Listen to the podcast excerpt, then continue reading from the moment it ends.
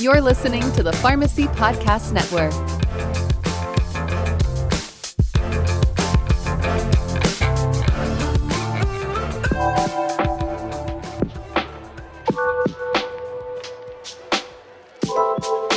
Hey there, Pharmacy Podcast Nation. This is the HIMSS 2021 Global Conference Summary episode. Dr. Christina Madison, the public health pharmacist, and Todd Eury, CEO of the Pharmacy Podcast Network, attend the HIMSS conference in Las Vegas and have the opportunity to interview several dynamic companies focused on healthcare information technology and its impact on better patient care. HIMSS is the Healthcare Information and Management Systems Society, which is a global advisor, thought leader, and member association committed to transforming the health ecosystem. The HIMSS 2021 Global Conference was attended by more than 20,000 participants and offers a unique depth of expertise in health innovation, public policy, research, and analytics to advise leaders and influence on best practices in the modern healthcare delivery. Let's kick off the summary episode with Robert Cohen, president of Appriss Health.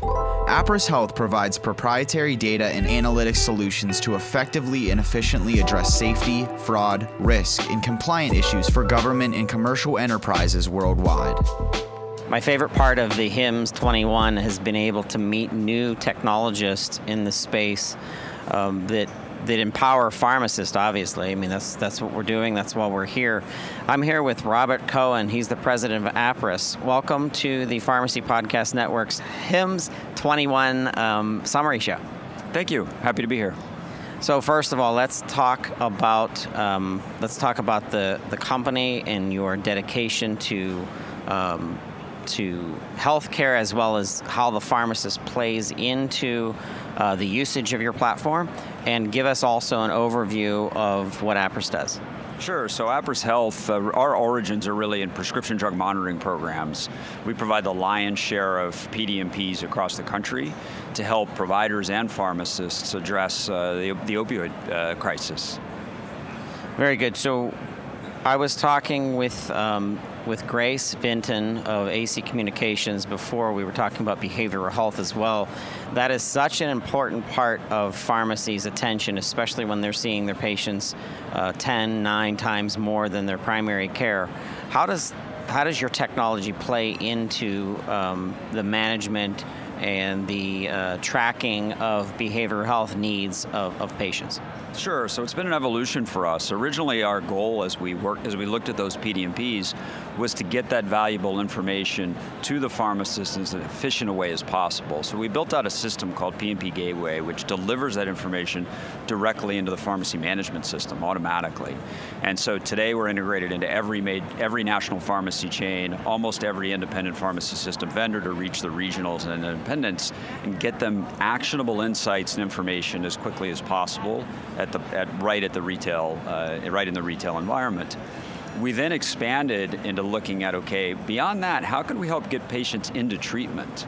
And so we're forming networks across the country where we're exposing the availability of behavioral health treatment, both mental health and substance use disorder, inpatient and outpatient, to allow any provider, including a pharmacist, when they come across someone who might need help, to actually find help for that person and very efficiently make a referral in real time to a location that they, or a program that they know has space, and then close the loop and understand that they showed up.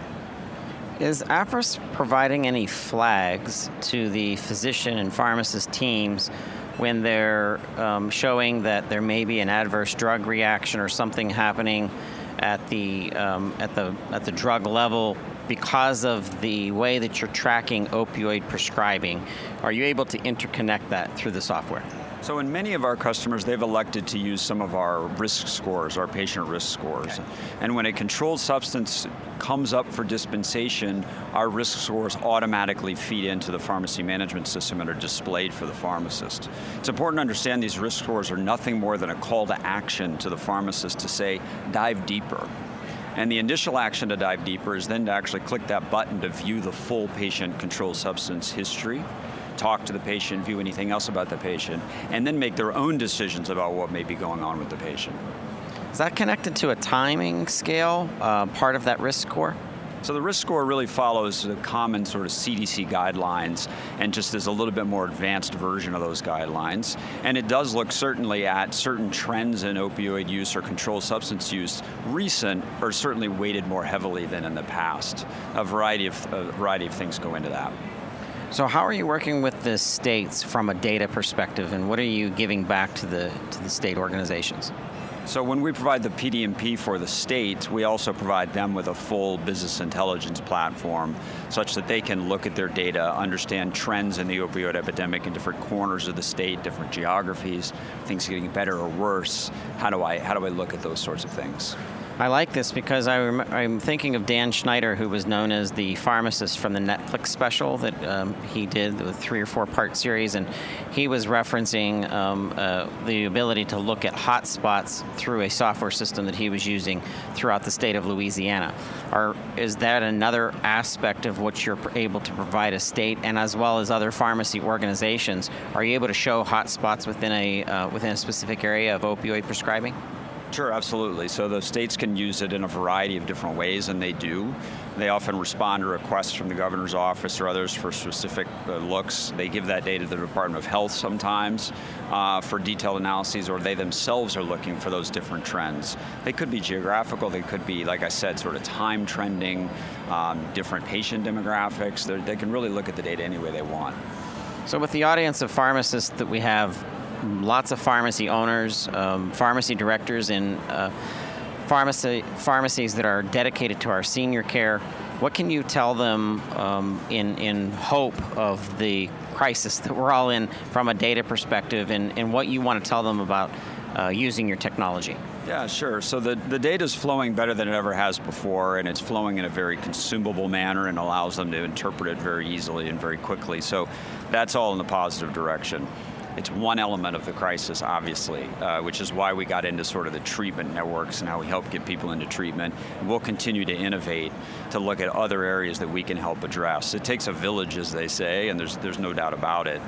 I would then to extend it to say what's interesting about the platform we've put in place in these pharmacies is that because we're delivering these actionable insights into the workflow, we can go beyond the opioid epidemic or behavioral health, and actually deliver complete patient histories to pharmacists about sort of comorbidities or whatever it may be. We can prompt pharmacists, there may be care gaps for a patient that they may be able to address. And this common trend of pharmacists as provider across the country, the average patient goes to the pharmacy 35 times a year. They see a physician 4 times a year. So pharmacists can play such a prominent role in population health and in value-based care. We think our platform can really help them and help enable them to do that. Robert, I really appreciate the time that you've spent with us, even though it was short. We'd like to have you back and actually have Christina Madison. Dr. Madison is known as the public health pharmacist. She loves data, and she's been doing work here in Las Vegas with several health systems, as well as Health and Human Services for the state of Nevada. So we'll have to have you back with her. We'll be happy to do that. Thanks for the time. Todd Eury catches up with Jay Salton, a 25-year veteran of healthcare data management and the vice president of strategy with LexisNexis. We're at the HIMSS 2021, and if you're here, you have to be talking about data, and you're talking about data and you don't have LexisNexis in the conversation, then you're probably talking to some of the wrong people.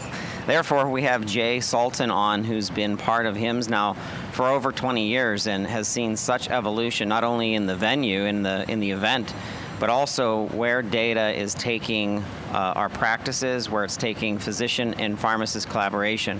Welcome to the post-show, Jay. It's great to have you here.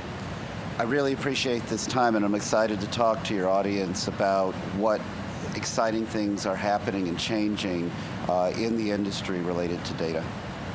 So first of all, let's set the stage for your involvement in healthcare and healthcare IT.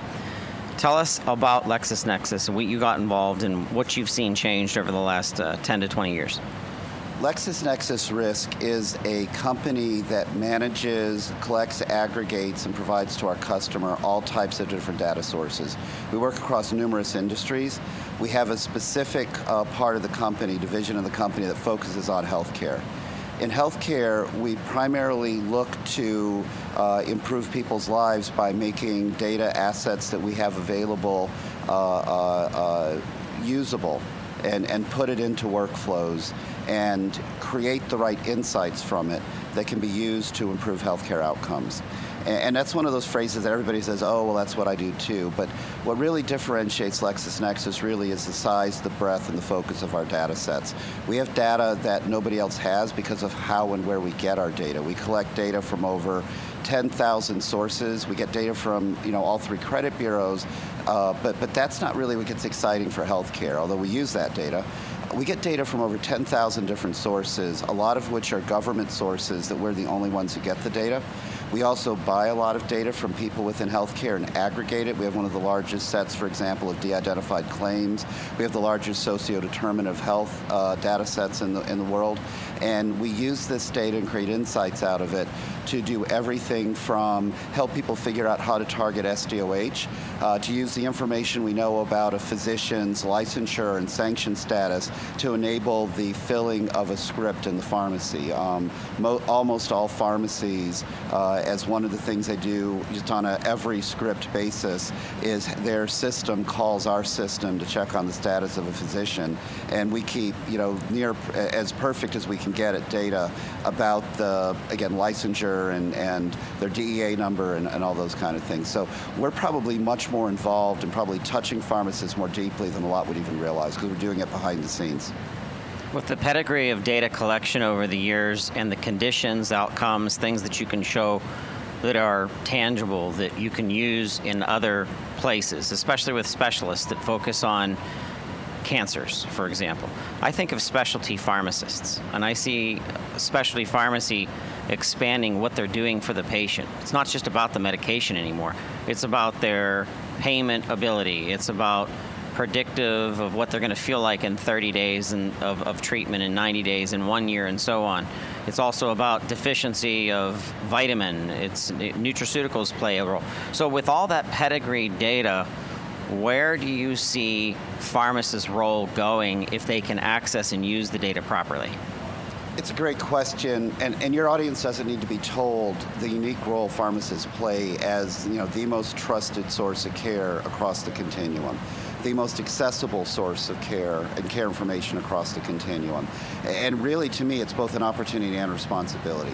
A retail pharmacist is often the front line of healthcare for a patient. And the challenge we have as an industry, I think, is largely tied to business models. The data's available. The data's available today to, for example, make it so a pharmacist can know of all the patients they see on a monthly basis, what 50 or 200 have the greatest level of social determinant of health risk, what 25 to 50 have the greatest likelihood of readmission because of changes that the data streams can see, both data streams within the pharmacy and data streams external to the pharmacy, can see about that patient's care and disease progression. What we have to do is we have to solve both a business problem and a technology problem. The technology problem says, how do we package and organize the data effectively so that a pharmacist is able to use the data at the point of care or in those precious few moments they have that are not about point of care, where they be thinking about how do I be proactive? Of all of my customers, who are the 15 that I need to make a phone call to, because that phone call could be a huge outcome in their life experience, their mortality, their experience of addressing their health care needs. So working on the very last mile of the information delivery systems, getting those integrated into the right workflow systems, creating the right analytics, that's a technology problem. The data's available, and I hope we can talk a little bit about, when I say the data's available today, it's true, but what's going to be available 5 years from now is going to be almost hard to recognize because of where we are as an industry in the progression and use of data. But before we get there, I just want to make a second point answering your question. And that is about the other thing we need. So I said we need technology that delivers data in the right way for a pharmacist to use, stratifies it, summarizes it, provides accurate information, provides it in context, provides insights. We also need business models. And the business models have to be, everybody says, oh, it's the payers won't pay me for MTM. Of course that's true. But we now have better coding, better infrastructure that allows us to articulate what we're doing. You know, unlike 5, 10 years ago, we now have pharmacists who are routinely billing medical codes for immunizations and stuff, and that example kind of opens the door and starts knocking down some of the barriers to pharmacists being paid for MTM or digital therapeutic style interventions. And so there obviously is a need to align the business models of the purchasers, the insurance companies, the employers, et cetera, because we already have good data about how effective a pharmacist can be as a vendor of information, as a vendor of education, and what kind of impacts that has on total cost of care, on ED avoidance, on all the things that we care about. But we also need to change the business model of the pharmacists themselves. Because today, pharmacy, better or worse, and I am not a pharmacist, I'm an outsider watching in, I'm a patient first and foremost. I know my retail pharmacist. The mandates they live under, under the organizations they work for, simply don't allow them to be able to do the kind of work we're talking about. And the reality is, you know, pharmacists, like everybody, should be practicing at the top of their license. If dispensing 10 extra scripts in an hour is worth X dollars more to the pharmacy company themselves than dispensing MTM, then of course everybody's going to do what the financial incentives are for. So we have to think about how we structure pharmacies, how we make better use of techs and mid-levels so that we can find a business case within the pharmacy organization itself to be able to monetize and deliver these at scale, these interventions, this information at scale. Jay, I like that. I want you to tell me, as we were before we were recording, talk to me about the fusion of legacy and the future of innovation. And the reason is LexisNexis has been here for how long collecting this data, and now we have digital therapeutics entering the realm, prescribed by a physician but managed by a pharmacist ongoing for that specific disease state. Talk to us about that. Well, you know, the relationship between the pharmacist, the specialty pharmacy, and you know, you talked a moment ago about some of the ways that they play unique roles within the process. And one you left out I think is super important is patient engagement. Their role in actually getting a patient compliant with the therapy and motivating a patient and getting the data from the patient we need to measure outcomes. We shouldn't ever underestimate that. But the role between the pharmacist, the retail pharmacy, and the pharmaceutical manufacturers are obviously evolving. And what's driving the evolution is, one, technology, meaning, you know, the ability to, you know, we were talking about kind of personalized medications that are driven by an individual profile and are really just a 21st century version of what compounding was 100 years ago, to say something that you said. Our ability to use technology to start tuning and tailoring drugs, it sounds like Buck Rogers, it sounds like something that'll never scale. I'm absolutely convinced that when we are in the future looking back, we'll be surprised at how quickly those types of, you know, everybody attributes it to Bill Gates. I know he's the original guy who said it. He says, we always overestimate what we can do in 1 year. We always underestimate what we can do in 10. And I think in this area, the idea of using technology and data to drive pharmacological changes to what gets dispensed, I think that's going to be a profound area of change in the future, and one that everyone's going to struggle with, but it's going to, you know, like everything else, we'll figure it out, and it'll lead to a tremendous improvement. But in addition to the technology by itself won't work without the underlying data. LexisNexis is a data company, and our job is to try to create insights and deliver that data into the workflows in the right place. The key thing that's going to change, you know, if you're a leading edge pharmacist saying what's next, my answer to you is this. Have you heard about the 21st Century Cures Act? Have you heard about FHIR? Do you know what that is? Do you know what the Patient Access API is? More importantly, are you thinking about how this is going to change the industry, all of the industry, not just the pharmacy industry? Because we have lived for 40 years in an industry that had data locked up tightly in silos. For 20 of those 40 years, we have used the word interoperability, and we've said, oh, well, we've got this thing called CCD, and now that we have it, we've got HL7, and everything's going to get better. And today, our data silos are even worse, in my opinion, than they were 20 years ago. And so the government, you know, here comes the federal government to the rescue, right? But they did something really, really smart, in my view. They mandated a common standard. They mandated the adoption of use of the common standard in a specific way that we will not only move the data, but we will be able to move the metadata and the context about the data in ways that are now mandated. The mandate on payers took effect a couple months ago as we're sitting here at HIMSS. The mandate for the EMRs and all the hospitals and physicians, that takes place in January of 23. And then once people have fulfilled the mandate, they have these APIs available that can make all of this data, the best data set we've ever had in healthcare, available to us. Then we'll see people going beyond compliance. And the people, I'll talk now about the pharmacies who leverage this data, who aren't being compliant, they're taking advantage of the data that's available through getting their patients' consent, which is necessary for them to use this data, or working through some of the TEFCA organizations, the QHINs that we're going to see coming up in future parts of this legislation. But the combination of the QHINs and how pharmacies interact and play in the QHIN data streams with the ability of a pharmacy to get consent from a member and get this tremendous, fast, longitudinal data set about the patient. Those two things in combination are going to fundamentally change the idea that we will be living in a world where data is siloed. The data will be available. We're going to live in a world where we have so much data available to us. The problem is figuring out how to organize it and how to find the parts of it we need to use.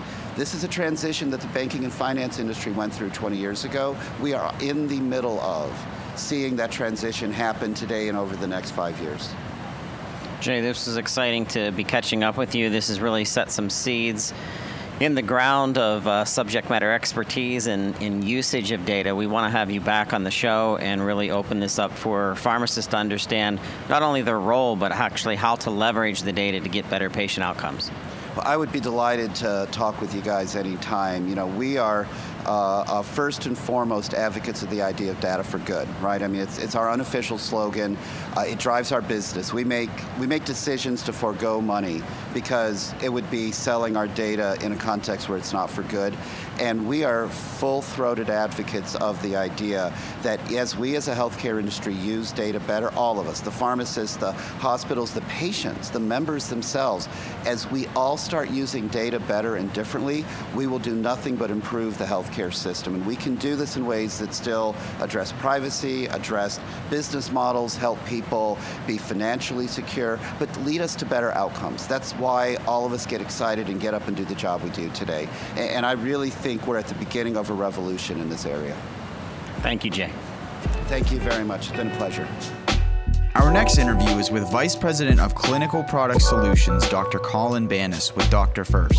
Since 2000, Dr. First has pioneered healthcare technology solutions and consulting services that securely connect people at touchpoints of healthcare to improve patient outcomes.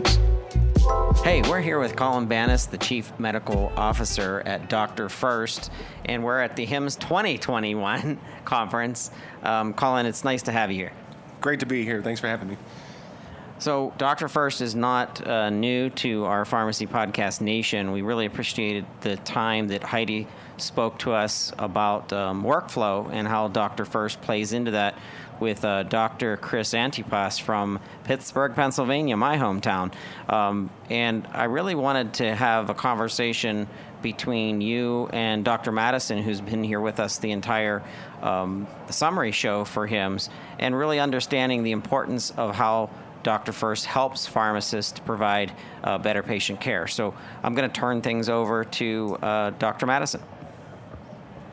Absolutely. I'm so excited to learn more about this platform and how it can engage more pharmacists to be able to provide direct patient care as we see more and more legislation being passed to allow pharmacists to provide, preventative care such as contraceptive services and sexual health, HIV prevention. I think it's imperative for us to be able to have a platform that works for us so that we can provide the best patient care possible and make healthier and happier communities. So just to start off, Colin, could you kind of give us an idea right out the gate, the importance of Dr. First's systems and programs and how this accelerates and helps pharmacists? Sure thing. So I think Dr. First, we function like a 21-year-old startup, believe it or not. So we've been in the space for quite some time with a variety of innovative solutions, a lot of them focused around medication safety and medication management. And then within the last 5 years, the introduction of our backline platform, which was to allow better care collaboration and communication. And that's across all team members. So, and as you mentioned earlier, the team is of course, expanding, and the role of pharmacists is expanding and is greatly needed. And so the idea is to stitch together these solutions, these innovations that we've been able to forge ahead with over the past 2 decades, and weave them together in such a way that there's a synergy and an overall improvement from those who are using it. And so, again, back to the idea of care collaboration and empowering clinicians and, of course, our pharmacist colleagues to be able to provide better care, to provide better collaboration, to be able to use these tools like analytics, like artificial, or actually, having been here for this week, I'm starting to replace artificial intelligence with augmented intelligence, because we're never really going to be able to replace the human. The AI will not replace the human element, but it can certainly augment our workflow. And we have great success in the AI space with the way we can aid in medication management, whether that's through adherence programs, patient engagement programs, and also innovative things like data aggregation when it comes to things like patient compliance, patient days supply, being able to predict which patients are going to need more intervention. So it's an exciting time for all clinicians, especially pharmacists, and Dr. First is very proud to be part of that solution suite. So when you think of this, Dr. Madison, and how it can be applied to caring for populations who don't have as much healthcare services in their geographic area, how do you see Dr. First leveraging the technology to assist those areas of our nation that don't have the healthcare services that they need, pharmacy deserts or the places throughout the nation? I think of my own Western Pennsylvania in Fayette County. There's pockets that there's no healthcare service for 20, 30 miles away. Out here, it's probably sometimes even more sparse from distance to distance. But how do you see technology, advancing and supporting the pharmacist? Yeah, I mean, excellent question. I think, if one thing, that we've learned during this pandemic is that access and lack of access to care leads to poorer outcomes. And when we think about the use of telehealth and telemedicine and how that's really, exploded during this time, I think, having platforms like Dr. First and having those analytics and having that data to be able to support evidence-based medicine and good clinical care is just, it's the tip of the iceberg, and us being able to really advance our profession, advance our ability to address health equity problems, address determinants of health. My big focus, and something that I was able to do very early on in my career, is home-based primary care, and I look at that now, thinking, man, how antiquated that was, and how many patients we potentially could have impacted in rural New Mexico, where I did my training at a VA, where we could have easily been able to get some of that compliance information and that adherence data, and provide 90-day supplies, and be able to predict patients that maybe needed more assistance because they lacked that direct access to a healthcare provider. So I just think the sky's the limit, and platforms like this are just the tip of the iceberg in our ability to really maximize and leverage technology to improve healthcare outcomes. Colin, I'm fascinated by the thought of artificial intelligence being used in patient monitoring, patient care, proactive follow-up. I think of Alexa, for example, starting to question the most chronic of patients in their home at 12 p.m. saying, hey, it's time for your 12 p.m. dose. And then if they don't have a connection to some little dispensing system in the home or some mechanism that tracks if, in fact, they took their meds, then all of a sudden the pharmacist 3 hours later gives a call to the patient and says, hey, you didn't take your med. So when I think of Smart Suite, can you tell our listeners a little bit about Dr. First's use of artificial intelligence? Yeah, I think the biggest application that we have in the AI space is through Smart. And so when you hear Dr. First talk about Smart, whether it's Smart Sig or Smart Pharmacy or Smart Drug, all under that umbrella of the Smart Suite, it really is this innovation that's been 10 years in the making.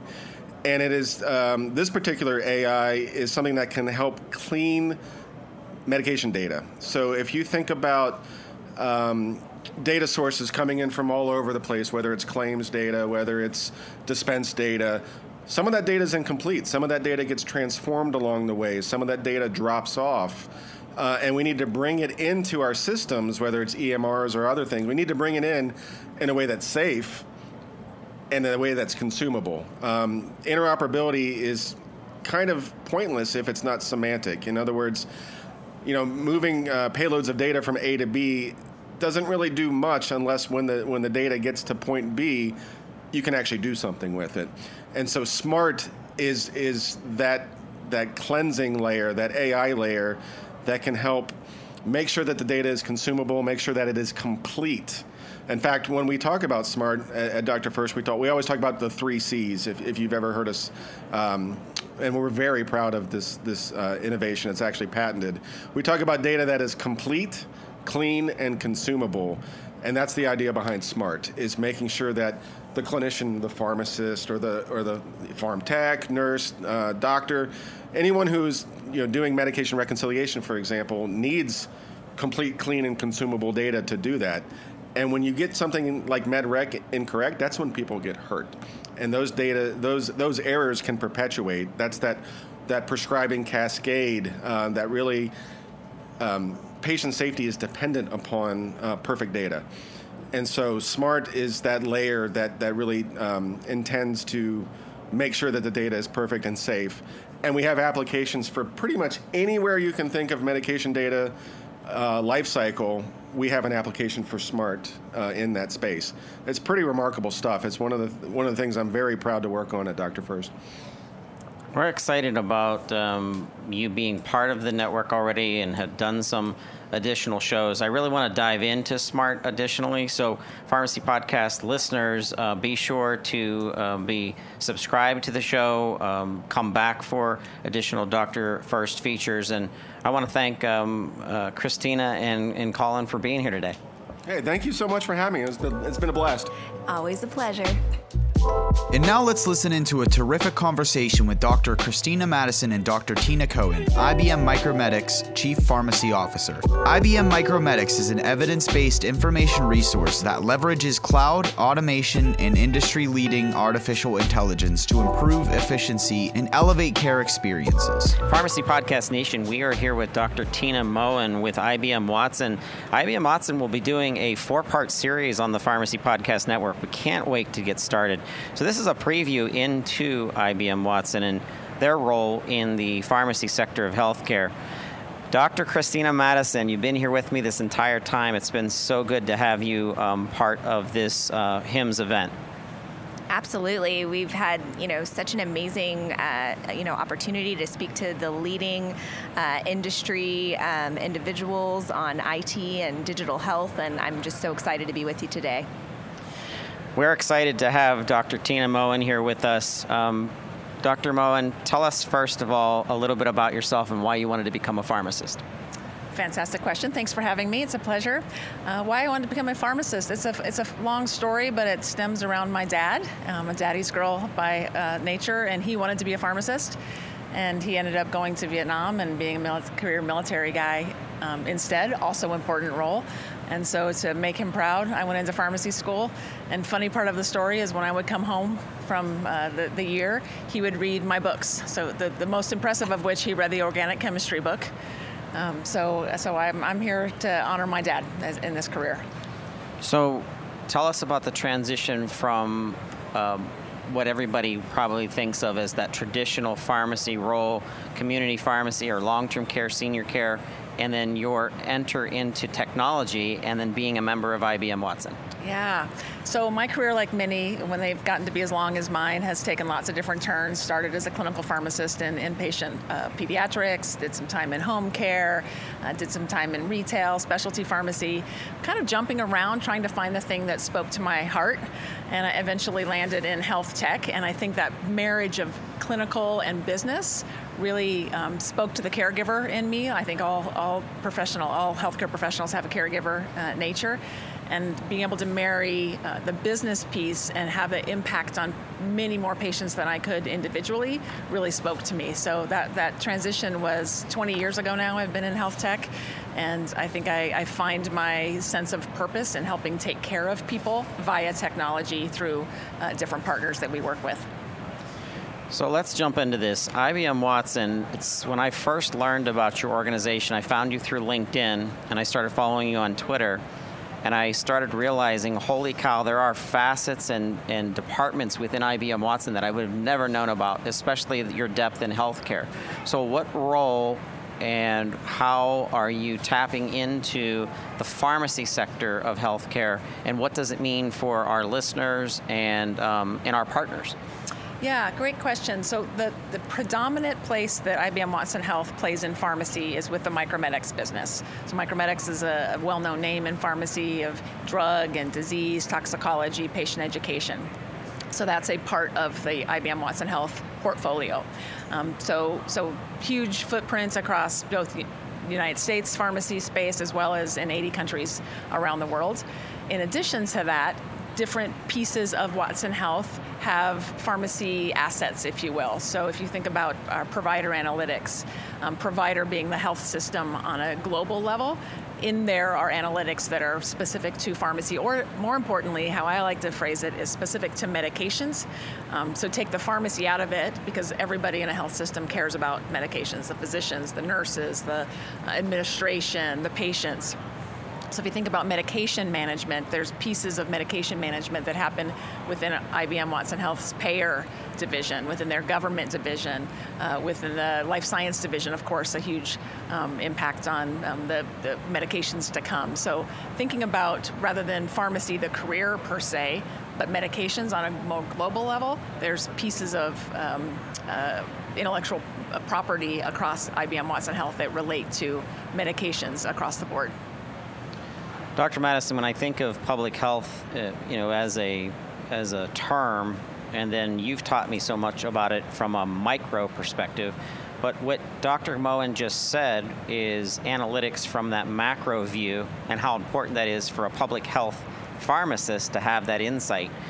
What kind of data do you look at when you start looking at communities? What's important to you? Especially you and I have had offshoot conversations about the pandemic, but how important is that to you and public health pharmacists? Absolutely. So one thing I will say, and I'm extremely excited to meet you and to hear more about what IBM Watson is doing, is that data is king, right? Like, when you have that in your arsenal, it so helps, and especially when we think about population health, right? And we think about epidemiologic trends, and, you know, if we're thinking about the health and wellness, not just of, you know, individuals, but when we think about it based on a community, right? And so one of the things that is a determining factor of how well or healthy you are is actually your zip code. And when we are able to get down to that micro level and find out, you know, what are the barriers to care, what is leading to some of these health disparities and inequities, that's really the crux of how we improve public health. So I'm super excited to hear about what IBM Watson is doing, and really thinking about it from the fact that you talked about Micromedex. I use Micromedex all the time from a drug-drug interaction standpoint. I look at it from an adverse effects profile, and, you know, with me working in communicable diseases, you know, so much of what we do is, you know, using medication in order to cure and prevent transmission of disease. And so I think understanding the data analytics and maybe even looking at this from AI and an adherence standpoint when we talk about HIV medications and how that can be used as treatment as prevention. I mean, it's just the sky's the limit. So thank you so much for what you're doing. So let's open up to that. Dr. Moen, tell our listeners, the pharmacists out there, I kind of categorize pharmacy into little buckets. I say specialty pharmacy, community, long-term care, senior care, hospital system pharmacy, compounding. Then we have our mixed bags that kind of mix a little bit of that into everything, as well as like our medical science liaisons. So where does Micromedex play, and which of those sectors seem to be growing more so than others? And you know, Dr. Madison just mentioned even using Micromedex. What pharmacist out there needs to be aware of the technologies that you guys are providing? All of them. So I think a couple of things come to mind. First of all, your points about data, very, very much agree. There's so much data, first of all, that we collect. Certainly in healthcare, but just as human beings as well, speaking to the social determinants of health angle, that we collect it, but then what? It just sits somewhere, or sometimes we have some high-level analytics on it, but that, I think the place we're moving into is that being able to combine data sets, apply some AI on top of that, and understand insights that live in that data today that are just so hard for us to get to. So super excited about that myself, both from public health, but also down to the individual patient level of how does my healthcare team take better care of me, based on all the data that's been collected on me over the span of my lifetime. So super excited about the data piece as well. To your question around what the pharmacist needs to know about, I think there's, so all of those sectors of pharmacy that you spoke to have the same need for assets like Micromedex. There's so much information out there right now on from medical literature, certainly package inserts coming out from FDA warnings, et cetera, that's just impossible to keep up with. And back in the day, and when I started in pharmacy, we would have our lab coats laden down with books, or we would go to the medical library in the hospital and have to research things if, you know, a patient couldn't take a certain medication or needed, you know, some special assistance. And now that's this generation is all technology and it's at your fingertips, but that breadth of information is sometimes still hard to find.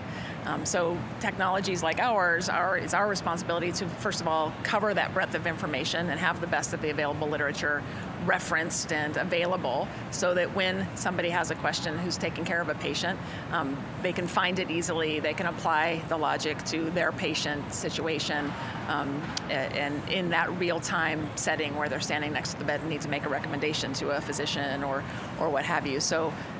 And that happens in every, whether it's specialty or home care, there's questions for every clinician type, not just pharmacy, around medications, around is this the right medication for this particular disease state, or how do I help counsel this patient on how to best take care of themselves and take this medication. So the need for tools like Micromedex has been around for years. Micromedex is a 45-year-old company, and it will be around for 4 years. It's how it's served up is what's evolved, and that's what we aim to evolve with. We're looking forward to this series coming out. I want to give a shout out to your team member, Jessica, for being such an amazing project manager and my right hand in this series that's coming, but I want everyone to pay attention. In the show notes, we will have access to more information on IBM Watson and Micromedex. Please stay tuned for the series that's coming out. Dr. Moen, Dr. Madison, thank you so much for being part of this HIMSS 21 summary show. My pleasure. Thanks for having me. Absolutely, my pleasure. Our next interview is with Mike Vidmar, Director of Sales, and Casey Pittock, the CEO of Smart Meter. Smart Meter is a remote patient monitoring device and technology company that enables personalized patient care and better outcomes through comprehensive end-to-end solutions for reimbursable real-time monitoring for chronic conditions. Hey, we're here at HIMSS 21 with the Smart Meter team. I want to introduce Casey Pittock, the CEO of Smart Meter. Hello, thank you, Todd. Nice to be here, thank you. and Mike Vidmar. He's the Director of Sales of Smart Meter. Hi, Todd. Thank you for having us, and look forward to our discussion. This one is something that Dr. Madison and I are excited about because consultant pharmacy, community pharmacy, and what you do from a technology perspective is really important. Dr. Madison, share with our listeners a little bit of your understanding of how this technology could really help a community pharmacy. Yeah, absolutely. I think that the number one thing that I've learned thus far is that, you know, remote modeling is really the model of the future. And as, you know, we see during this pandemic, it has been more and more difficult for patients to get to their primary care provider. And so the pharmacist is one of the, you know, most accessible healthcare professionals, can really aid in managing chronic disease states in order to be able to do this. And, you know, having that real-time information and the fact that it's, I believe, Bluetooth enabled is cellular enabled really is helpful, especially in rural areas where they may not have access to broadband internet.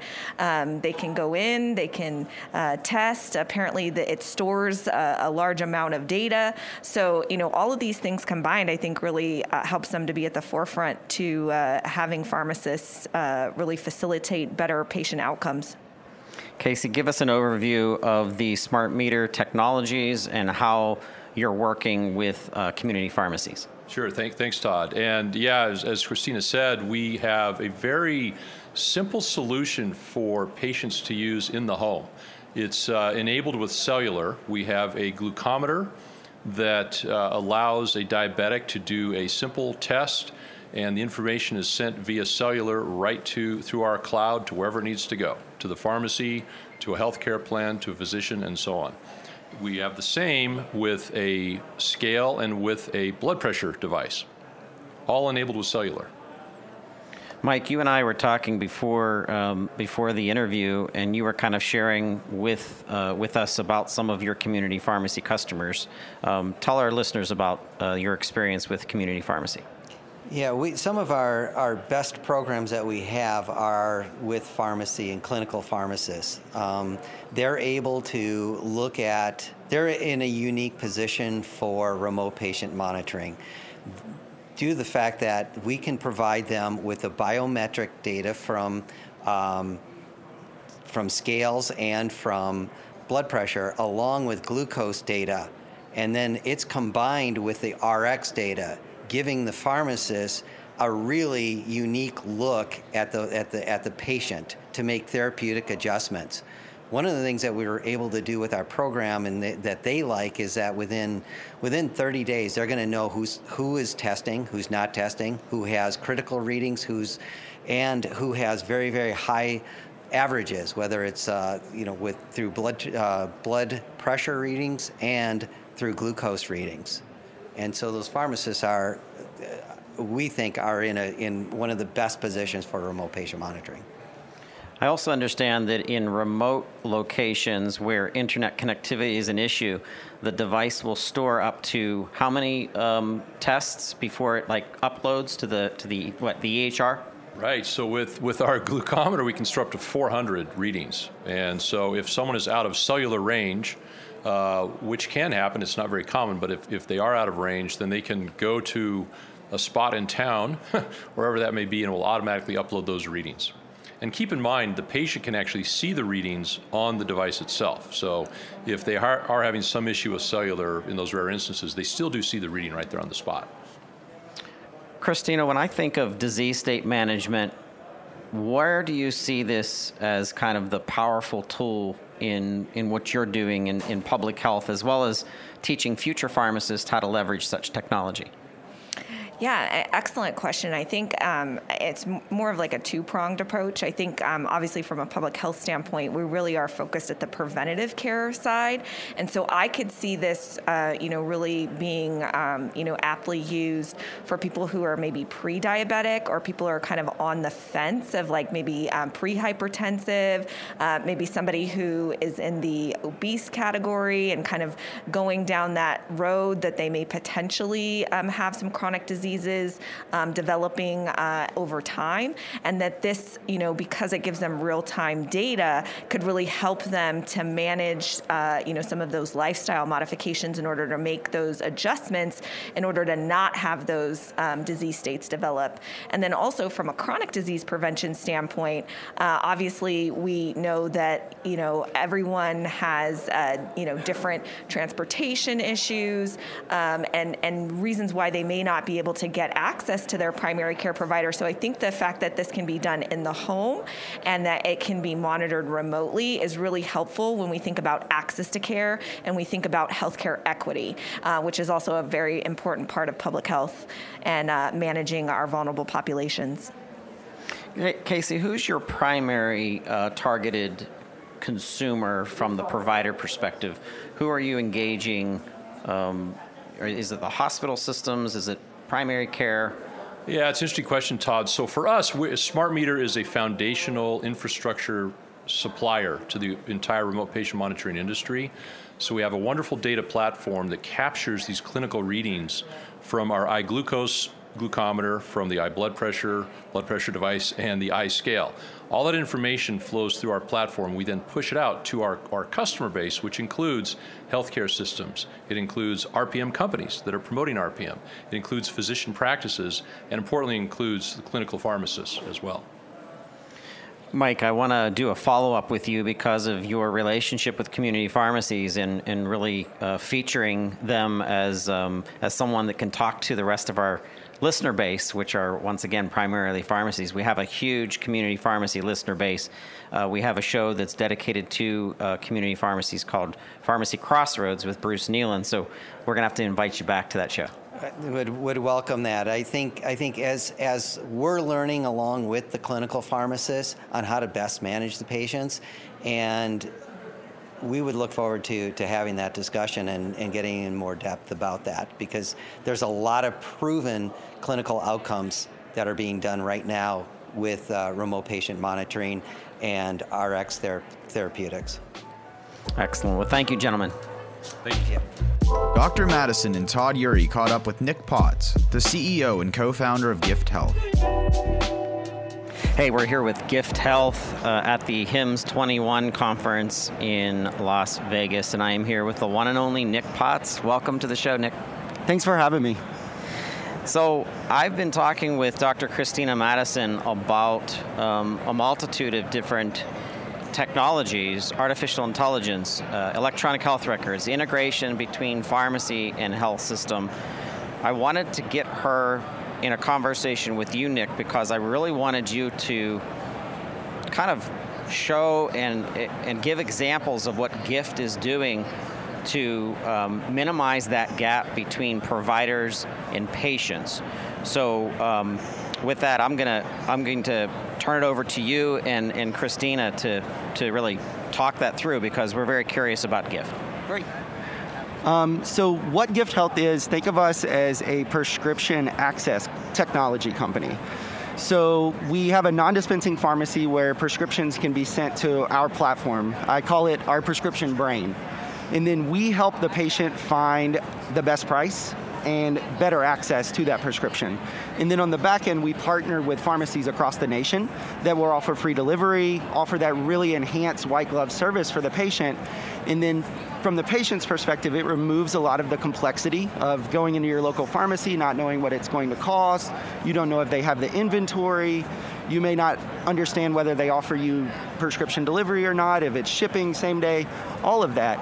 On the physician side, what our physician partners love about our platform is we drive down the callbacks you would get on a prescription. So typically if you write a prescription, especially if it's a specialty med, you'll get a lot of calls from maybe the patient, the pharmacist, the pharmacy technician. We now have data in a case study that we have driven down callbacks for physicians by 70% if it's sent to our platform.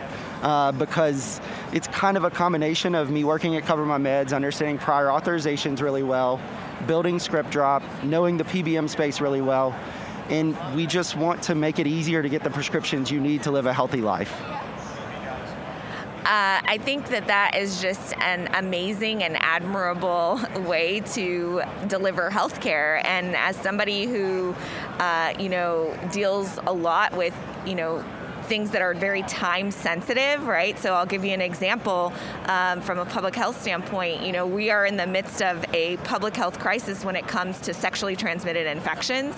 And we know that the quicker we can treat and cure someone, the less likely they are to transmit it to someone else. And so I see this as, a potential, bridge for, those vulnerable populations that, first and foremost may not feel comfortable going into the pharmacy because of, stigma or anything else, but then also the fact that they can get it quickly and then securely delivered to their own home. And that really helps with that sense of feeling like, they have that confidentiality. So I think this is an amazing service, and I'm really excited to learn that there's technology out there that can be helpful in really tackling some of these epidemics that we know are facing our country right now. Nick, Dr. Madison has experience in infectious disease, specifically HIV. Specialty medications have a lot more complexities to them in management, not only from a payer perspective, but ongoing treatment. What is Gift doing in the specialty space specifically? We recently partnered with a pharma manufacturer in the specialty space. Can't say them yet publicly. We worked with them on adding new software, new features to our core platform, and we've driven up their fill rate by 280%. And this is a PrEP medication that patients need to get diagnostic testing. So that kind of can narrow it down a little bit for you. And if they do not get the medication ahead of time, you can't discover the issues that may be invading their body and such. So driving up the fill rate by 280% we're so excited that you can, detect cancer earlier and all these things if you get on therapy when you should. So essentially, our platform is all-encompassing. We can handle all medications, and then we add new features based on the disease state and the complexities of that specialty medication to make sure that each patient gets an experience that feels really customized to their situation. I really love the fact that you called it white glove service. As somebody who lives and works in Las Vegas, we do a lot to give that concierge VIP level service, and so I think that's an amazing feature of your company. I would also just say that thinking about things within the preventative care space, I think it's super important that we continue to promote preventative care services, especially because we saw such a decline in those services being done because of the pandemic.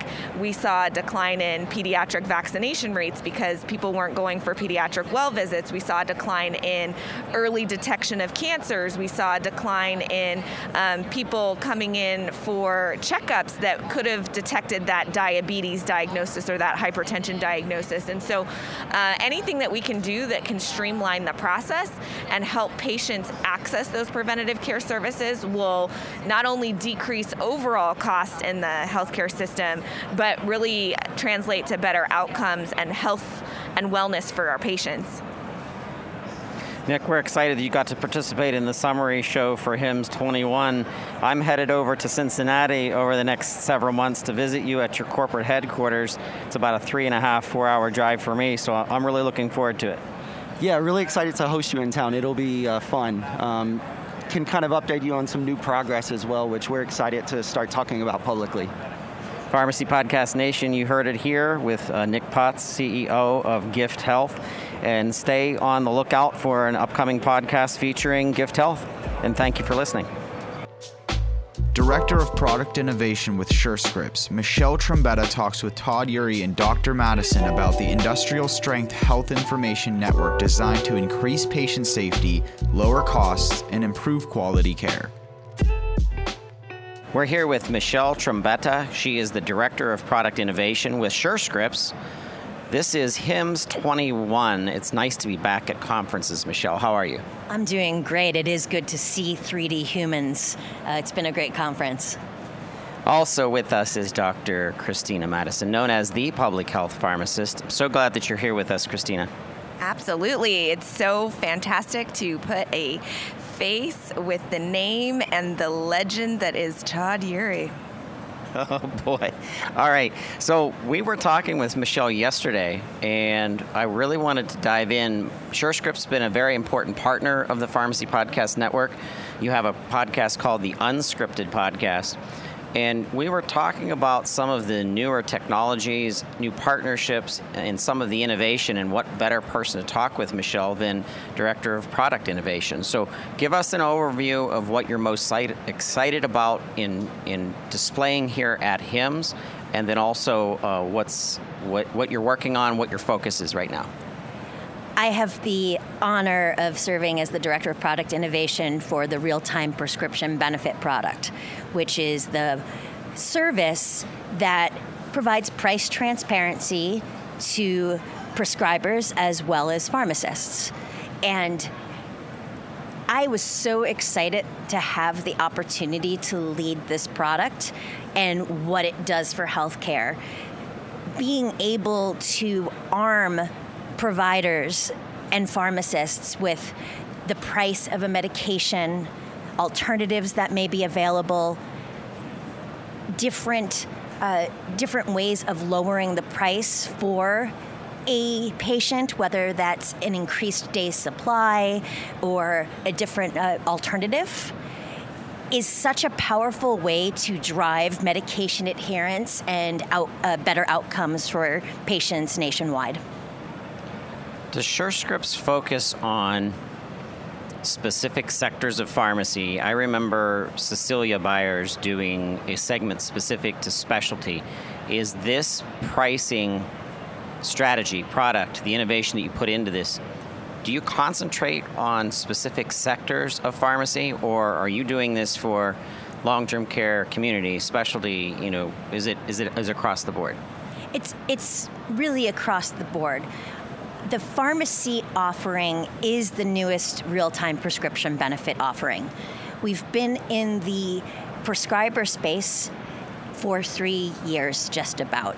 And we just launched the pharmacy space about a year ago. And we're still growing the network and working with pharmacists, whether that's community pharmacies or retail pharmacies, to really understand their pain points and how a price transparency tool can help them deliver better care and have improved conversations with their customers and their patients. And as we grow, we're not in the specialty market yet, but we're exploring and working with specialty pharmacies on what is it that would make this service something that you would want to have in your space, put in your workflow, and how would that improve your ability to care for the most vulnerable patients, honestly, you know, those who are requiring specialty medications. I would just like to say that I'm so grateful that, you know, SureScripts is prioritizing this. As someone who cares for vulnerable populations and the underserved, it is imperative that we don't put unnecessary barriers in front of patients that would, you know, impact their care, which oftentimes is the financial aspect. The other part of this, too, is understanding what alternatives may be available that may be as good as what maybe the prescriber has decided to provide the patient, and just understanding that those options are available, I think, is just really important for everyone that's part of the healthcare system, and ultimately that the end user, the patient, is getting the best possible care. I don't think, as technologists, as sales, business development, marketers, sometimes we overlook what we're all here for and the fact that it's about the patient. And having people like Dr. Madison on our team, who focuses on public health, constantly brings that back to center. When we're here, as we've been meeting with a bunch of different companies throughout the conference, Dr. Madison has always brought that to light, where she's asking those questions, you know, how is this impacting the care that we're actually providing based on the confusion that we're all experiencing in this pandemic, but then beyond that, general care that's necessary that doesn't stop just because we're in a pandemic. One of the challenges I remember when I was in pharmacy technology, I was selling pharmacy management systems for institutional pharmacy, was getting the right information from the provider's EHR system. How are you working with some of the larger EHRs, or really any of the EHRs? The real-time prescription benefit product, the SureScript product for price transparency, is currently being used by over 500,000 providers nationwide, and that number continues to grow. Clearly, our goal is to get this into the hands of every prescriber, and what it does is give the prescriber the ability to have the conversation with a patient prior to getting to the pharmacy, either reduce sticker shock or prepare for the sticker shock. Is this something that you're going to be able to afford? Is there anything we can do? And then you could start exploring potentially other options, whether it's alternatives or different programs that may be there. But the end users, the prescribers, have been really positive in sharing the power of this. And as we bring this over into the pharmacy and we start growing this in the pharmacy, if the prescriber either wasn't able to have the conversation or circumstances changed between the doctor's office and whatnot, the pharmacist is now armed with this information, whether it's price, whether it's alternatives, whether it is the different coverage rules that exist. Those will be in the service as well. And those are very powerful things that the pharmacist needs in order to have that more close, intimate conversation with their patient to get them on the therapy. Michelle, I appreciate you participating in our summary show for HIMSS 21. We're looking forward to other podcasts that we're going to be doing with the unscripted team. Is there anything that you wanted to share with listeners in closing?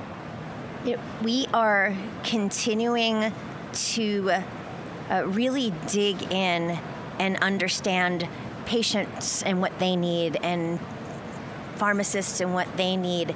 And I want to encourage everyone to reach out to me on LinkedIn, reach out to help us understand how we can make these services even better, what features, functionality are needed in order to properly arm a patient's care team to ensure that price is not the barrier for them seeking care, for them adhering with their care and getting the medical outcomes that we all want them to have, the positive medical experience.